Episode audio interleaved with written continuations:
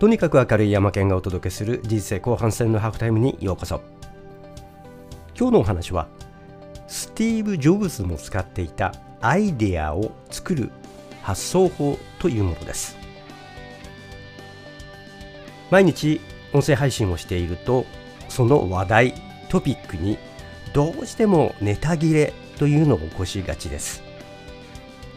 ある程度自分がこんなことを言いたい自分の得意なことあるいは自分がいつも考えているようなことというのをリスト化して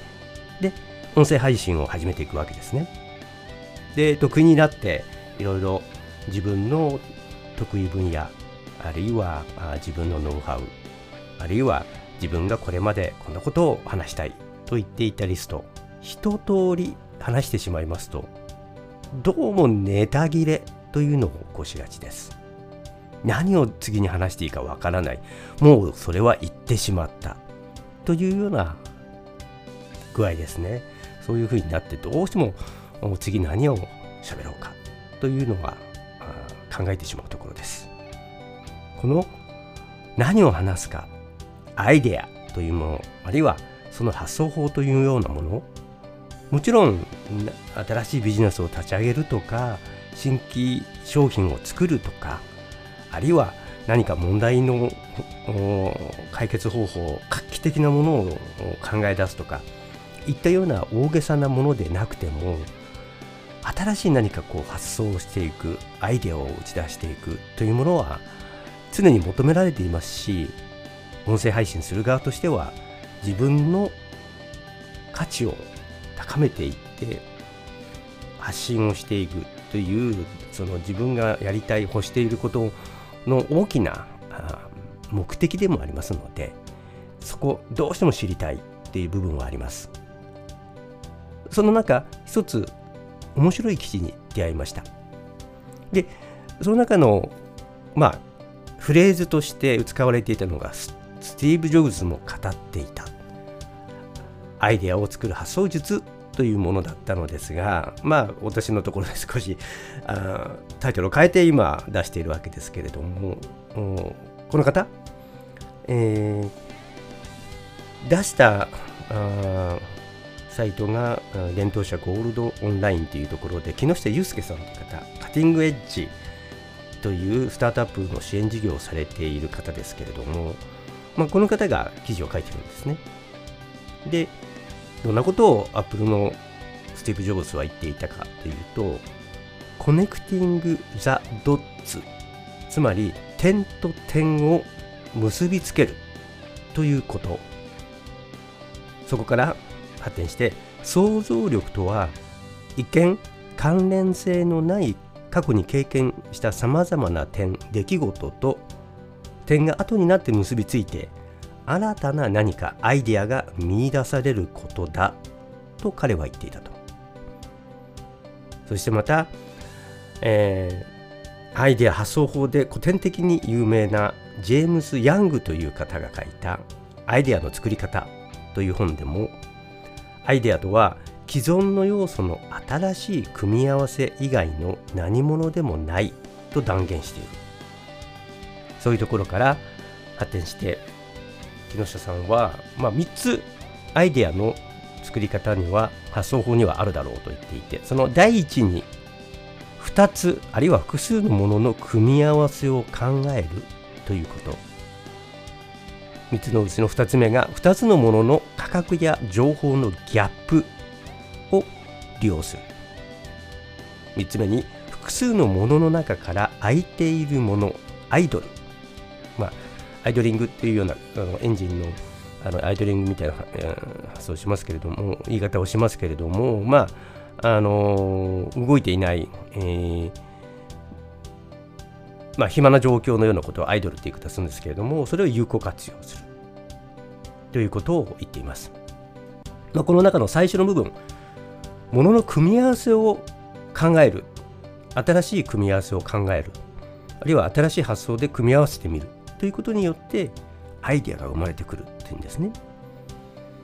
このジェームス・ヤングのところのもう少し詳しく見ていくと原理を2つ彼は言っています。一つはまあ先ほどのアイデアとは既存の知識の組み合わせ以外の何者でもない原理2が既存の要素を一つの新しい組み合わせに導く才能つまり組み合わせを考えるその能力というのは物事の関連性を見つけ出す才能に依存する。要するにアイデアは才能だと言ってるわけですけれどもその前提として組み合わせを考える。つまり組み合わせるための元ネタをまずは集めてこいっていう言い方を彼はしてるんですね。結局のところ。でどうやって集めるんだっていうと情報カードというものに集めてこい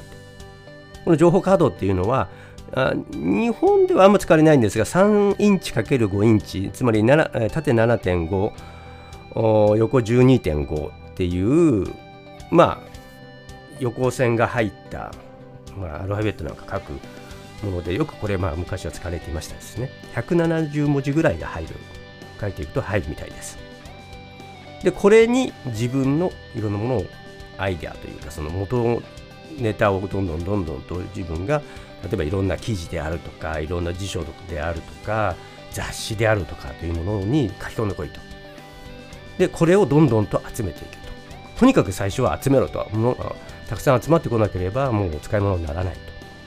だから最初は集める段階だと。いや手順として5つの手順を言ってるんですがアイデアを作る手順1情報を収集する。でこれには特殊な自分の例えば働いている業界であったりいろんな例えば医療であったり例えば広告であったりあるいは何かマーケティングであったりとか、まあ、そういうそういう自分の専門分野のような特殊の資料と一般資料まあ一般のあの人文あと何て言うんですか教科書でこうあるような一般的な情報とこう2種類に分かれるというふうに言っていますけれども、まあ、特にこれ分けるかっていうところは、まあ、自分のファインマンが言っていたような12の質問とか疑問とかといったようなところに一致するかもしれませんね。2番目として集めた情報に情報を処理し理解を深める。つまりカードを作っていくということですね。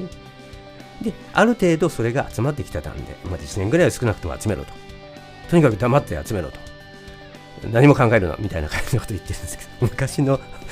昔の人ですねその辺はね、はい、でそこから情報の組み合わせを考える。というところに入っていく。で新しい組み合わせを考えることによって4番目アイデアが生まれてくると。で5番目としてこのアイデアを検証していくと。実際それがうまくいくかどうかっていうのをテストしてみる。で実際テストしてあこれがうまくいきそうだっていうのが分かったらそれを、まあ、力を投入して商品にしたり広告にしたりあるいは何か新しい、えー、ものづくり製品作りであったりとかマーケティングの手法であったりとかっていうことで使っていくというこういうような流れを考えているんですね。しかしまあこの情報カードのやり方っていうんですがこれ日本でも言ってる方います。KJ 法っていう柿田二郎さんが発想法という1960年代に出されたもう昔の本ですけれどもかなり有名になりました、えー、効果的な研究研修方法であると言って、えー、紹介をした方法ありますね。これもやはり情報カードというものに紙に書き出してで、えー、ある程度書き出したものを組み合わせを考える。あの分類をして、えー、この、えーと、クリップで止めてとかっていうようなことをこうやってでそれを並べて見ていくうちにこう新しいこう組み合わせが見えてくる。こうどんどんとこう湧き上がってポーンとこう新しい発想が生まれる。的な言い方をしてるんですね。これ、えー、超整理法で有名な野口幸義やあるいは田中角栄研、えー、の研究ですか。あで有名になった立花隆氏、えー、この辺の方はもう本当にまあ立花様は最近亡くなられましたがあの非常に有名なジャーナリストあるいはその大学の教授でありますけど、えー、だった人たちですけれどもこの2人は徹底的に批判しています。こんな手間暇かかるようなことだったら自分の頭の中であの生まれてくるあの発想に、えー、無意識の中から生まれてくるものに任せるべきだと言ってものすごい批判してます。逆に東京大学の、まあ、この方も亡くなりましたが竹内仁さんという方。この方あの先ほどのアイデアの作り方っていう本の解説を寄せているんですけれどもこの方は自分のやり方はこれこの全くこれと同じだと凡人はそうやって時間をかけてアイデアを作るその積み重ねの作業がどうしても必要なんだというふうに言っています。で実際問題として、えー、野口氏も立花氏も言っていることというのはなんでそんな時間かけてそんなカードなんか作んなくちゃいけないんだと。それであればもっと有効時間は有効に使えるはずだと。要するにそれにかかる時間が一番の問題だっていうことを言ってるんです。確かに紙に書き出す。ノートにしてそれをこう分類して情報ボックスに入れて整理してものすごい時間かかります。で実際にその紙の本を読書ノートにするのと同じようなことですね。その紙に閉じ込められた情報を要約してまたそれを紙の上に書き出してっていう方法っていうのは人間の労力その書き出すっていう単純作業なんですけれどもあの単純作業の中に労力を使うからそのアイデアが生まれるんだっていうもちろんその考え方もあるんですがそれをもっと自動化このデジタルの時代に自動化できないのか。これは例えば Evernoteや Notionというものを使えばもともとデジタルでネット上にある情報をカードのようにポンと集めてきてでそれをカードのように並べてという作業っていうのはこれメタ情報なんか自動的に例えば何月何日に作られた情報で何月何日集めてきてインターネットの URL は何でキーワードは何でとかタグは何でとかっていうそういったものでもうほぼ自動的にポンと入ってきますよね。でそういったものも含めてほぼ自動化されるようにもう最近はなってきているってことを考えるとこれ使わない手はないでしょうと。 Evernoteあるいは Notionそれ以外にもいくつもありますがそういった知識をデジタルで管理して自分の発想法に役立てる。組み合わせを考えていく。アイデアをそこから出して絞り出していく。あるいはそこからポンと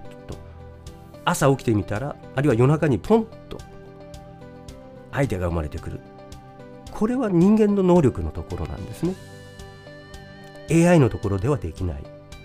人間が新しい発想をする発見をする発明をするといったような